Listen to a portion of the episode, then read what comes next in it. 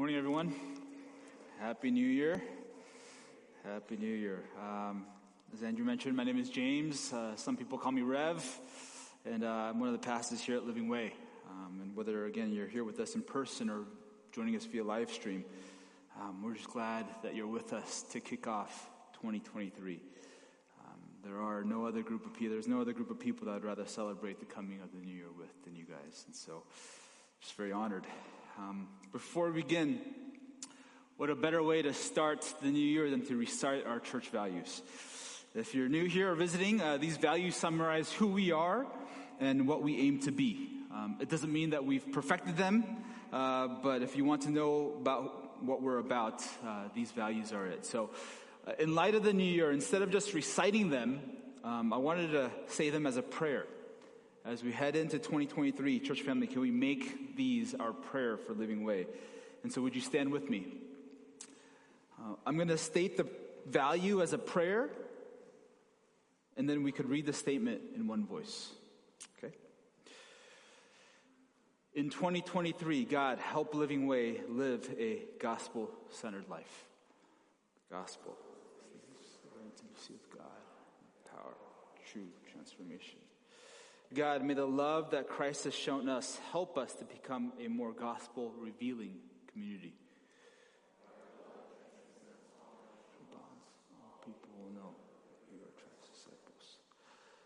God, help us to be bold in our unapologetic proclamation of Scripture.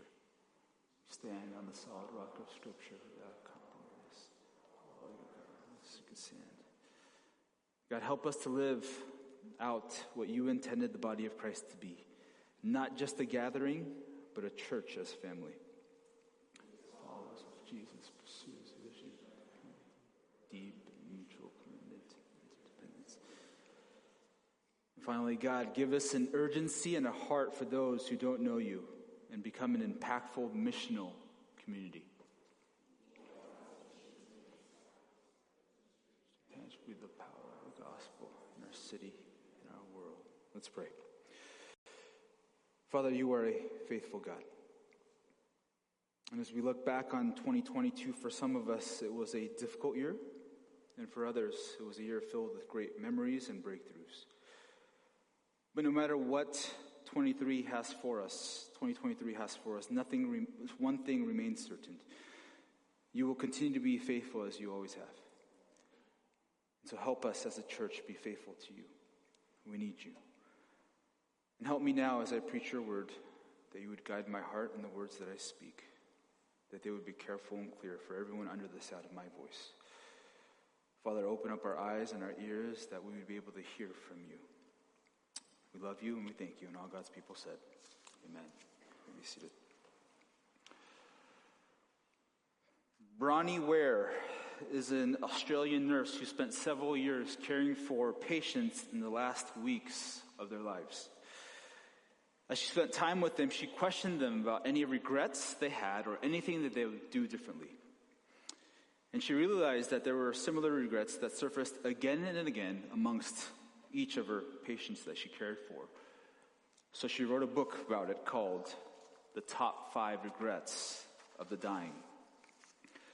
Now, before I read these to you, I want you to try to find a common theme amongst all of them. There might be multiple common themes, but there is one in particular that caught my attention. Okay, so here are the top five regrets that she found. Number one, I wish I had had the courage to live a life true to myself and not the life others expected of me. She says this was the most common regret of all. When people realize that their life is almost over and look back clearly on it, it is easy to see how many dreams have gone unfulfilled most people had not honored even half of their dreams and had to die knowing that it was due to choices they made or not made. Number two, I wish I hadn't worked so hard. This came from every male patient that I nursed. They missed their children's youth and their partner's companionship. All of the men I nursed deeply regretted spending so much of their lives on the treadmill of a work existence.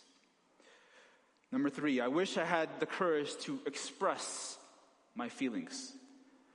Many people suppress their feelings in order to keep peace with others. As a result, they settled for a mediocre existence and never became who they were truly capable of becoming. Many developed illnesses relating to the bitterness and resentment they carried as a result. Number four, I wish I had stayed in touch with my friends. Often they would not truly realize the full benefits of old friends until their dying weeks, and it was not always possible to track them down. Many had become so caught up in their, their own lives that they had let the golden friendships slip by over the years. There were many deep regrets about not giving friendships the time and the effort that they deserved. Everyone misses their friends when they're dying. And lastly, number five, I wish I had let myself be happier. This is a surprisingly common one. Many did not realize until the end that happiness is a choice. They had stayed stuck in old patterns and habits. The so called comfort of familiarity overflowed into their emotions as well as their physical lives. Fear of change had them pretending to others and to themselves that they were content when deep within they longed to laugh properly and have silliness in their life again. Did you catch a common theme? Did you notice it? If I can sum up the regrets of those who didn't have long to live in three words, if I can give you a common theme in three words, here's what I came up with healthy, loving relationships. Healthy, loving relationships. I wish I had the courage to live a life true to myself, not the life that others expected of me. I wish I hadn't worked hard so, I wish I wouldn't, hadn't worked so hard or so much, missing my children's youth and my spouse's companionship. I wish I had the courage to express my feelings to others. I wish I had, touch, I had stayed in touch with my friends. I wish I had let myself be happier instead of pretending to others and to myself that I was content. For these people, healthy, loving relationships were the most important aspect of life and they deeply regretted not having more of it in the last days of their lives. Now, what about for the believer? What about for us as Christians? What should be most important to us? Is it not similar? Matthew 22, verse 36 through 39 says this Teacher, which is the great commandment in the law? And he said to them, Love the Lord your God with all your heart and with all your soul and with all your mind. This is the great and first commandment. And the second is like it you shall love your neighbor as yourself. The greatest commandment that Jesus has given us is to love God, and the second is like it to love your neighbor as yourself. Healthy, loving relationships is of utmost importance to God for us. At the end of your life, you will be defined not by how much money you made, not by your career choices or the stuff that you have, but by the Holy Spirit, the relationship that you had with God and with others. Now, I know most of us in here have heard a message on love before. Okay, we've all heard this and know it. Something like, God, uh, loving God will overflow into loving others, or loving God is best expressed by loving others. And I think those are great. I have actually no issues with those. But if your relationships with others is of utmost importance to God, the question I have for us today is this What is one of the greatest expressions of loving your neighbor as yourself? What is one of the best ways for you to love your neighbor as yourself? Well, turn with me to Galatians 6. Galatians chapter 6 you don't have your Bibles, it's going to be up there on the screen for you. Galatians chapter 6, starting in verse 1, says this Brothers, if anyone is caught in any transgression, you who are spiritual should restore him into a spirit of gentleness. Keep watch on yourself, lest you too be tempted. Verse 2 Bear one another's burdens and so fulfill the law of Christ. There it is in verse 2. Bearing one another's burdens is one of the greatest expressions of loving your neighbor as yourself. And the reason why is because here Paul is equating bearing burdens with the greatest commandments. A few verses prior in chapter 5, verse 14, he says this For the whole law is fulfilled in one word you shall love your neighbor as yourself. And here in Galatians 6 2, he says, Bear one another's burdens and so fulfill the law of Christ. By bearing one another's burdens, we are tangibly living out loving your neighbor as yourself. Now, in context, Paul is talking to the church. He's talking to believers in Galatia. And he's specifically talking about someone who is caught in a transgression or sin. And he tells them that those who are spiritual, or those who are maybe spiritually more mature in the faith, to restore them gently.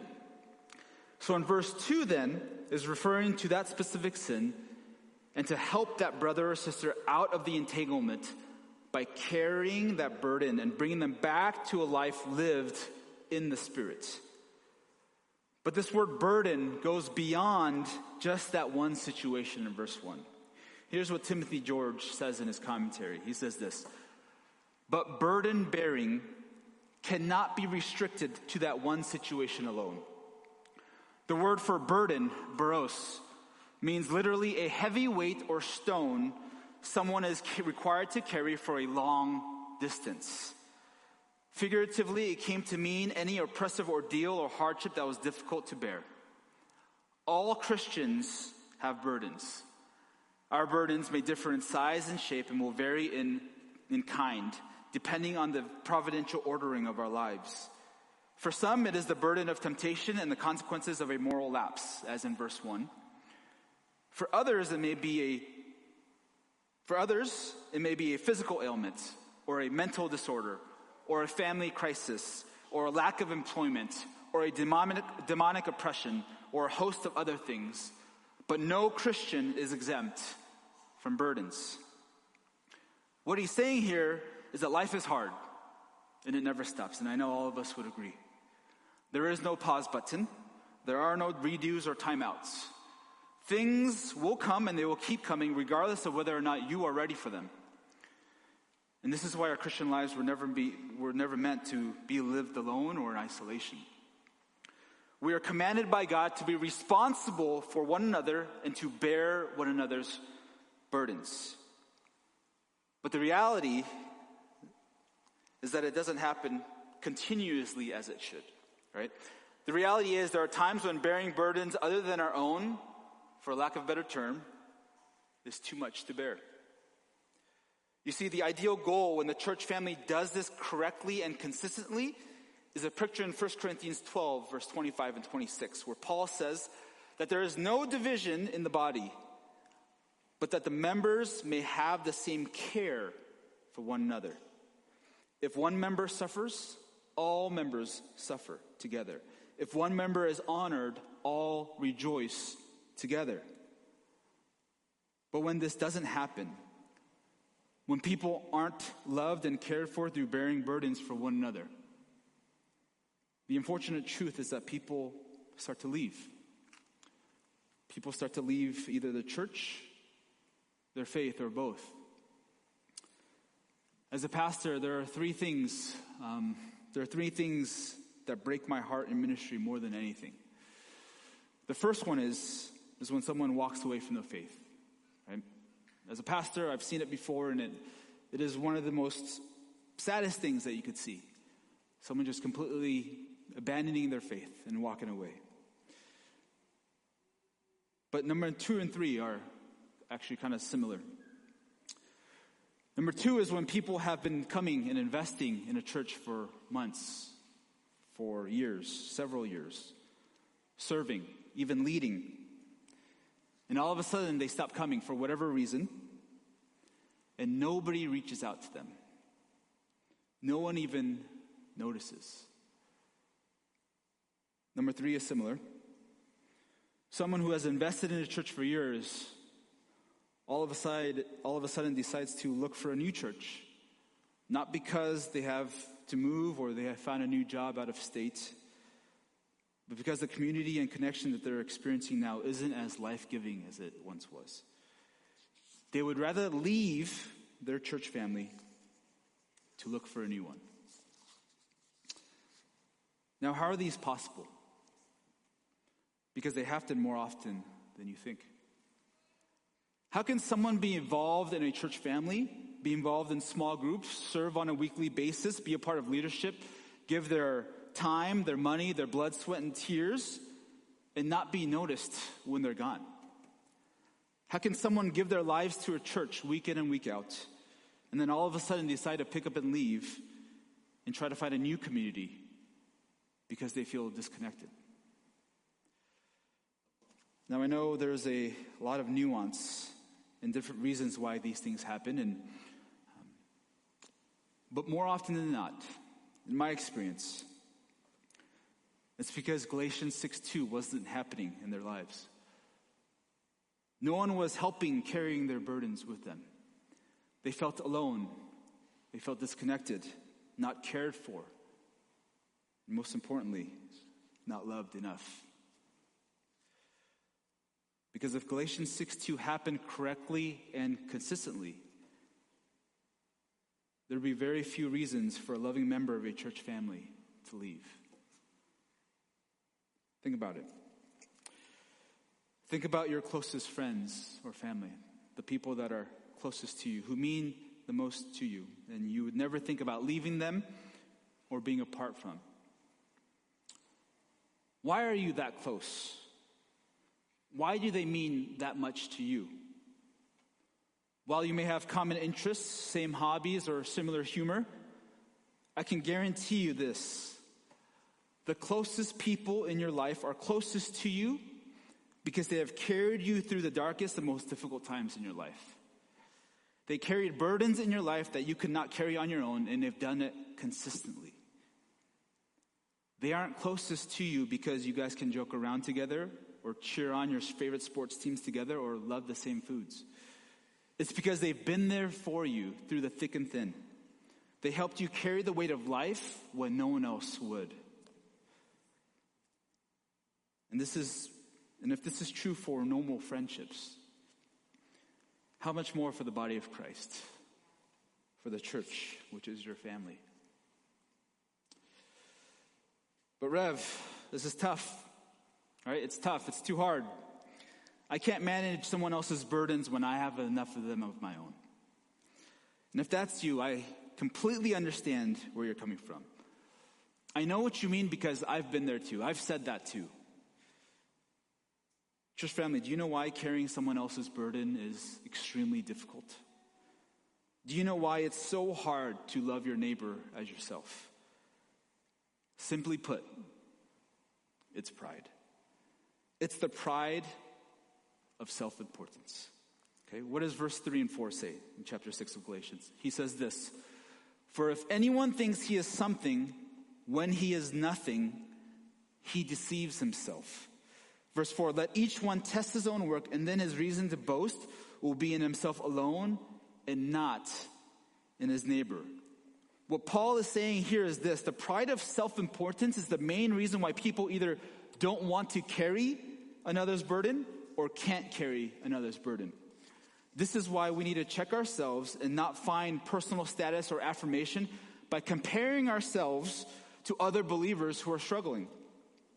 Paul is trying to break the myth that self sufficiency is a good thing. It is not.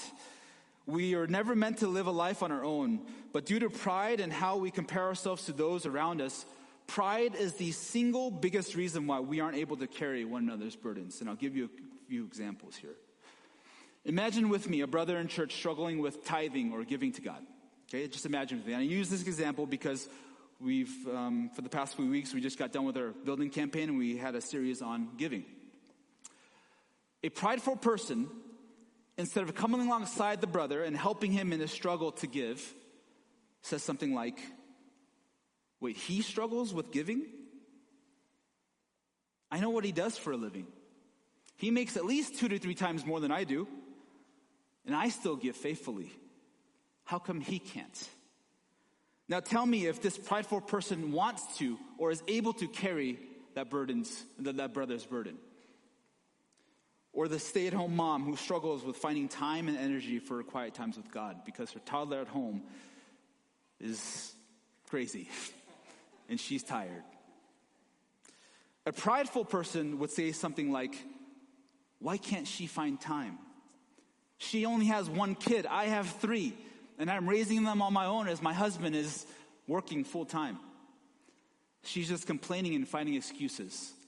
I find time for God. Why can't she? Again, you tell me if this prideful sister is willing or able to carry the burden of her sister in Christ who is struggling. Or probably the most common in all of us, as I stated earlier, is when we say something like, I have too many problems of my own to deal with. I can't take on anyone else's issues. I have work, I have kids, I have school, I have my own DC, the stresses of having to pay bills in this economy. I don't have the time or energy to carry anyone else's burdens.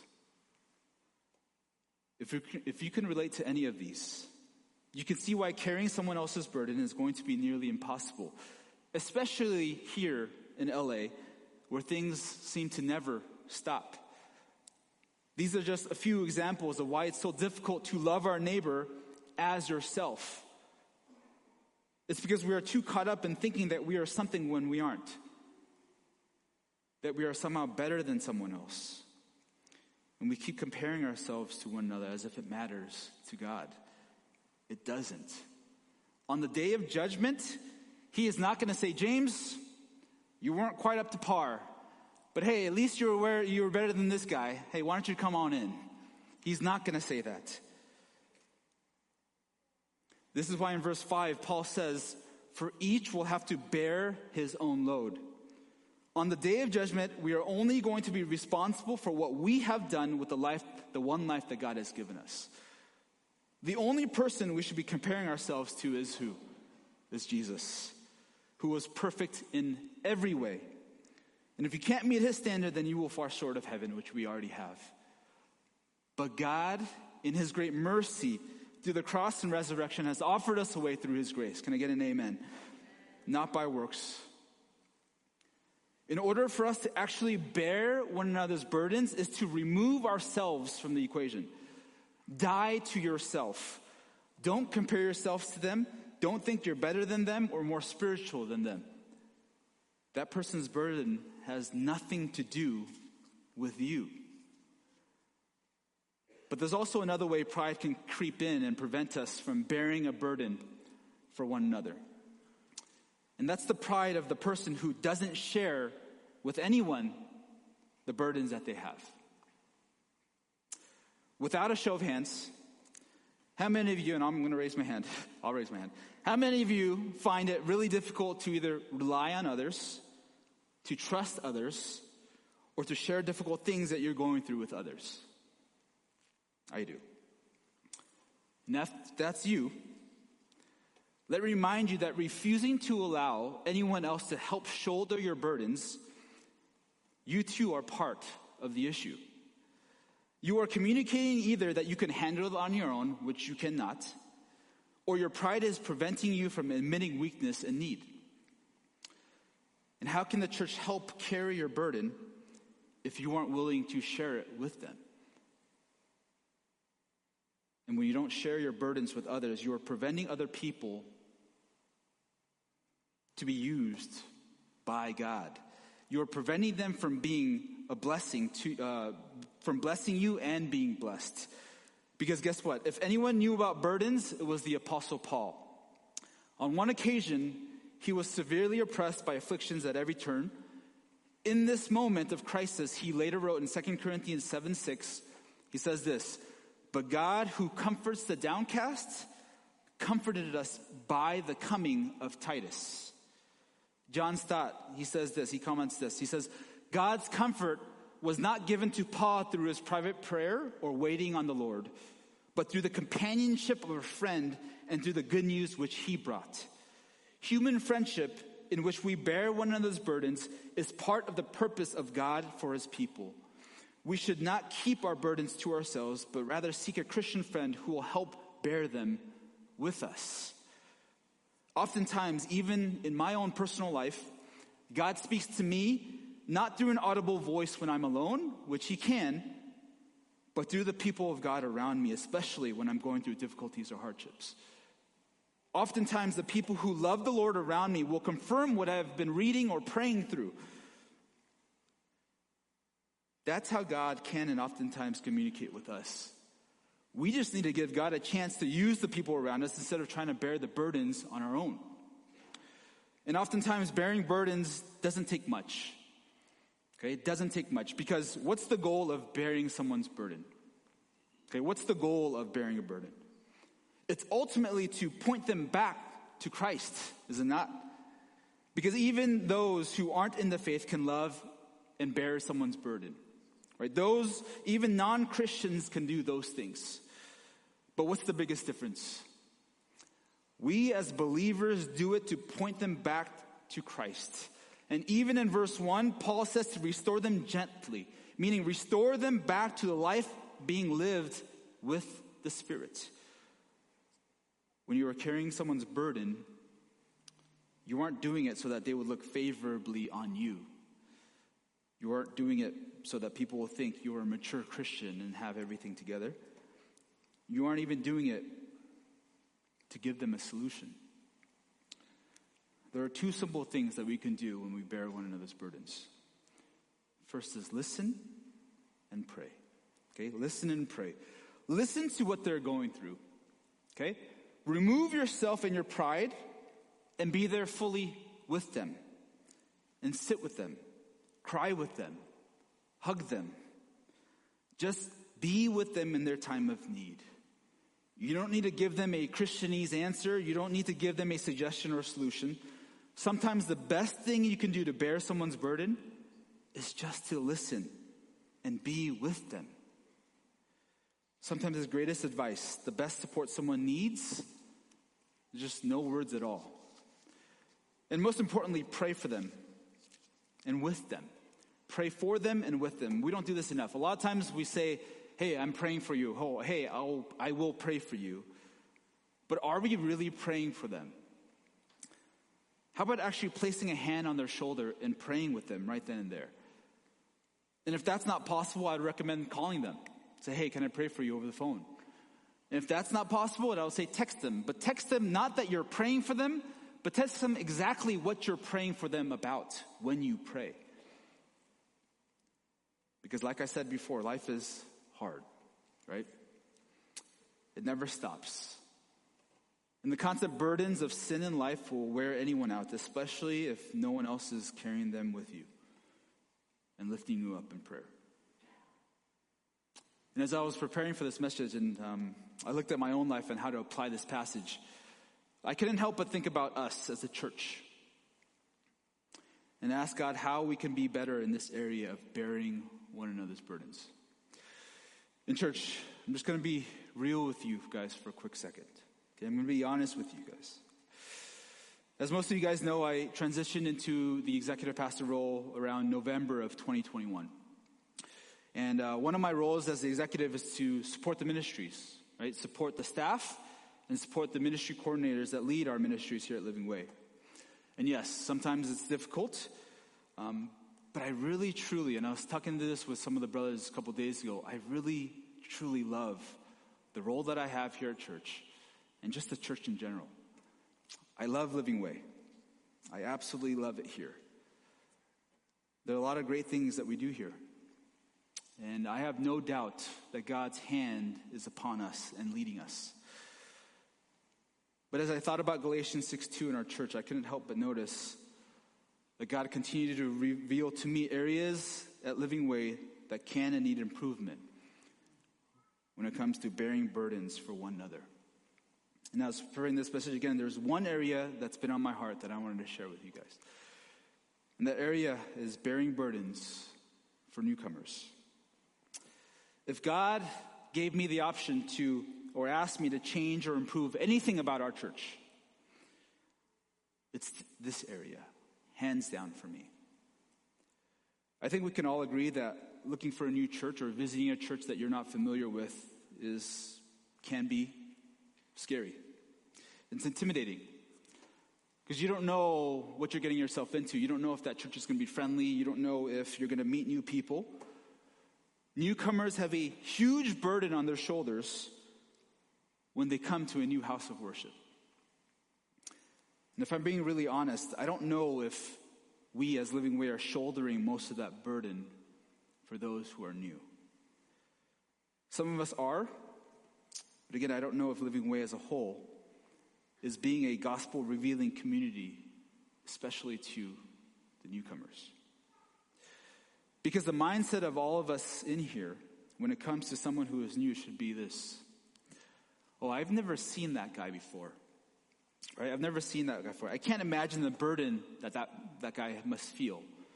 But coming to a place where there's 170 new people, let me go introduce myself to him. Let me invite him down to lunch so I could maybe hear his story. Maybe even I can pray for him. Because more than anything, I want him to be a part of our church. I want him to experience the life giving community that I've been experiencing. Is that not how all churches should be for those who are seeking a new church family? Imagine with me if someone invited you over to a Christmas party at their home. And you go to this party, and no one at the party, not even the host, even lays eyes on you, let alone tries to talk to you you're guaranteed never to come back, even if you're invited again. Brothers and sisters, I believe that God has called us to have, to have a higher standard than that. It's not just the pastor's job or the welcome team's job. The welcome team has, I think, about only 12 people on it. It should be the mission of each person who calls Living Way their home to befriend and bear that burden for each new person that walks into our church home. And even when I think about, and when I talk, when we're talking about and praying about a new potential building, this is my personal fear. One of my personal fears, guys, I'm just trying to be honest. One of my personal fears is that as a church, we will generously give to a new building, move into it, but never grow in number. We buy this large building with a huge campus, but we will never fill it. Because for whatever reason, we don't naturally shoulder the burdens of those who are new.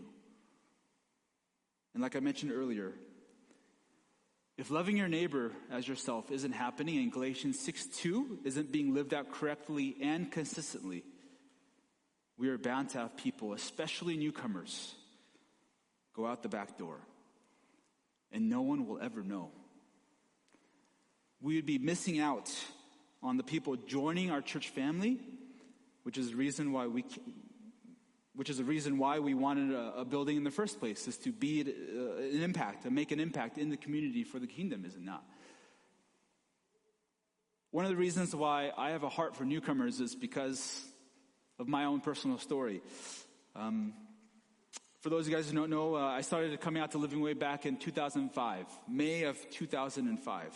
That's almost, what is that, 18 years. 18 years. I'm only 25, so it's crazy, right? It's, uh, but the way that I got here and the way that, the reason why I stayed at Living Way was due to someone bearing my burden. Again, as most of you guys know, I grew up in the church. I grew up in the church. I went to church with my parents. Um, my dad was an elder, and um, we went to church every Sunday. Any vacation was Thursday to Saturday, and we always came back to church on Sunday.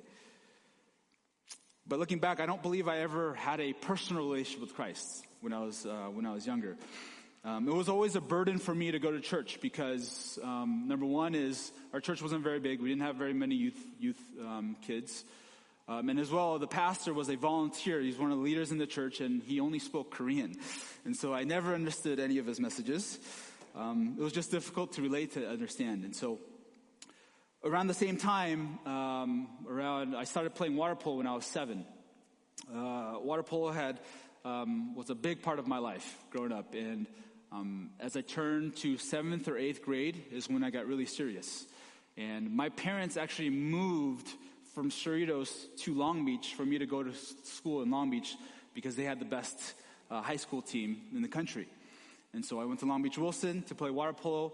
And with water polo, there was always games on the weekends. There was club teams. There was swim meets. There was all these things. And so slowly but surely, I started to fade away from church. Right, it stopped going, uh, especially by ninth grade. I just completely stopped going, and none of my friends were Korean. I actually didn't have any Asian friends from ninth grade to, to senior year in college. Um, it was uh, it was, it was an interesting time. It was an interesting time, but um, I started getting in serious at water polo, and then I got a scholarship to go play at USC, and it was a great time. Um, best university in the world. I throw that in there. Um, and at my senior year, my last season, um, I felt a really terrible pain in my shoulder throughout the whole season. And after the season ended, I got an MRI and um, found out that my shoulder was torn. I was playing with a torn shoulder, a torn rotator cuff for the whole year. And so I got surgery. And for after you get surgery, what's the next thing you do is you rehab. And so I would go to the training room every single day, four to five days a week, to get rehab on my shoulder. And when you go to any place, and even the training room, which is, was somewhat small back then, you meet the same people every single day. And well, I cut, well, and um, there was one girl, a student trainer, that I was kind of interested in. Um, I was kind of shy to talk to her, but, you know, I saw her every day for like two, three months. And so um, I was, you know, just trying to talk to her. And uh, one day we were just, we were just catching a conversation in the training room, and she asked me, she's like, hey, what ethnicity are you? because no one knew what I, no one knew what I was. Uh, I looked much different back then. And I said, hey, I'm, I'm Korean. And she said, oh, cool. Like, I go to a Korean American campus club. Um, would you like to come with me? And um, I was like, sure. Like, for you, in my mind, I was like, for sure, for you, anything. Like, I'll, I'll come. And so I went. And again, remind you, this is April of senior year right? We graduate, we're on semester schedule, so we graduate in May, which means the majority of those people in that ministry, in that campus, uh, in that Christian club, had stayed with one another for three, four years. As soon as I walked in the doors of that club, all the seniors just gathered around me and just welcomed me with open arms. Like, again, we were graduating in a month, and they came around me and said, Hey, you look different. Um, you're just different from us, but it's cool. We love you and we want to. And so from then on, they would call me even midnight, hey, let's go play basketball. Hey, let's do this. I thought Christians were boring. I thought Christians were not supposed to have fun. And yet I was having the time of my life. And then towards the end, around May, right before we are graduating, I remember I went to the campus ministry and we were doing some activity outside. And I had never met this brother. Uh, he was a regular at the, at the ministry, but uh, his name was Ed. Never met him. He comes walking to me. He says, Hey, I've never met you. What's your name? And I said, Hey, oh, my name is James. He's like, Cool, my name's Ed. Do you go to church? so straight up, this is the first two minutes that I've ever met him. I was like, No. He's like, Do you want to go? And I was like, Sure. He's like, Do you have a car? I was like, Yeah, I have a car. He's like, Can you pick me up on Sunday? Because you're right. So like, sure, why not? And so I went. I picked him up. He lived right down the street from me, and we went. That was Living Way, right? He was the cousin of one of the pastors back then. And it would be nice if I were to tell you, oh yeah, Living Way was awesome and we, he, they welcomed me. It was, it was hard in the beginning. But what Ed did was he shouldered that burden for me. He would lead me and guide me to every single person. He would introduce me to everybody. I stuck by his hip for like the first two months right? I was so scared. This was the first time I went to church without my parents, right? And I was, what, 21, and I was still scared. But he saw the burden, and he bared it with me. He went to, we went together. Obviously, I was driving him, but we went out to eat all the time. We hung out all the time. And he saw that, hey, I know it could be scary for you. It could be difficult for you. Let me bear that burden with you. And he just walked through it with me. Brothers and sisters, I believe that God has called us to have a higher standard, again, than what we're doing. This is how we bring people into the fold of Christ. This is how we can bear or shoulder the burden, bear the burden, especially for newcomers. And so as I close, I want to leave us with a charge or a challenge for us all. Okay? Some of you right now are thinking, again, that this is still too hard. I have my own issues. Maybe you yourself are going through some hardships or have burdens too heavy for you to carry on your own. And you can't imagine carrying someone else's burdens. If that's you, I see you, and I've been there before. If that's you, maybe right now in this season, maybe it's time for your burdens to be carried for a little bit. If I can encourage you to find some brothers or sisters here at Living Way that can help carry that burden for you. Again, this Christian life was never meant to be lived alone. If you're struggling in a particular area, can I ask you to actually approach someone? Your DC, someone, maybe if you're a mom and dad, seek out other moms and dads. Ask them if they're willing to actually carry that burden with you. And for the rest of us, I want to remind you of what God has called you to do and be, which is love your neighbor as yourself. This is the greatest commandment that Christ has given us. There is no greater calling than to help bear the burden of your church family. And notice in Galatians chapter 6, a few verses later, in, in verses 7 through 10, this is what Paul says. He says, Do not be, be deceived. God is not mocked.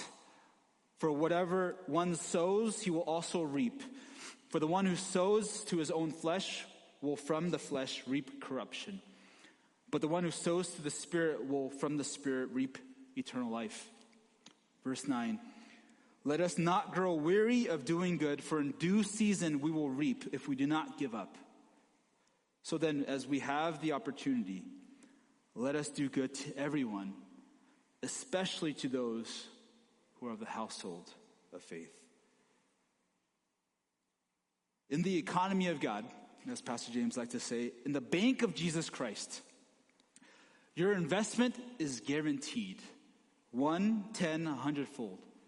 Your ROI, your ROI, it's a fancy business term that people like to use. It stands for return on investment. Your ROI is better than any real estate, any cryptocurrency, any GameStop stock, any 401k could ever give you. Why? Because unlike any investment of this world can offer you, God guarantees your return. If you remove yourself, if you step in faith and don't give up, you will reap what you sow in God's economy. And so, church, here's my charge to us all, and including myself as we head into 2023. Give this a try. When it comes to newcomers, just give it a shot. Whether you're introverted or extroverted, whether you love meeting new people or are extremely timid and shy, whether you're tired and busy or you have all the time and energy in the world, ask God for boldness to carry that burden for newcomers who have stepped into our church, which again can be terrifying when it comes to our own relationships that we currently have. Ask God to give you the boldness, the space, the energy, the time to help carry someone's burden with them. Because that's the most practical way that we show our love for one another as Christ has done for us. Instead of asking people how they're doing, instead of asking them, hey, how are you doing? Say, hey, brother, hey, sister, is there a burden I can help carry you with? Is there a burden that's too difficult for you to carry alone? Can I carry that with you? Church, give it a shot. Give it a try. Today, this week, try it for a month. And I promise you, and this isn't my promise, it's from His Word, that you will reap what you sow. He will bless you beyond what you could have imagined.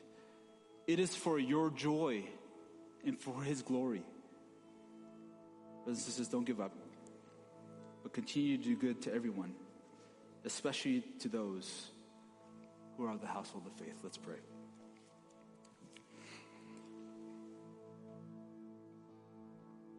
wanted to take some time um, before we take communion, let's go before the Lord when it comes to bearing burdens.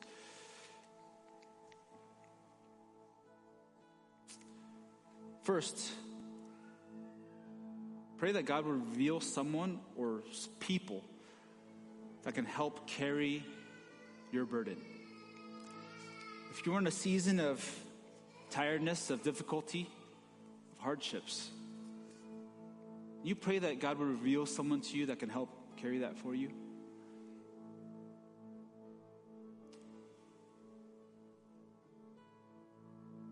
Because even in a room full of people,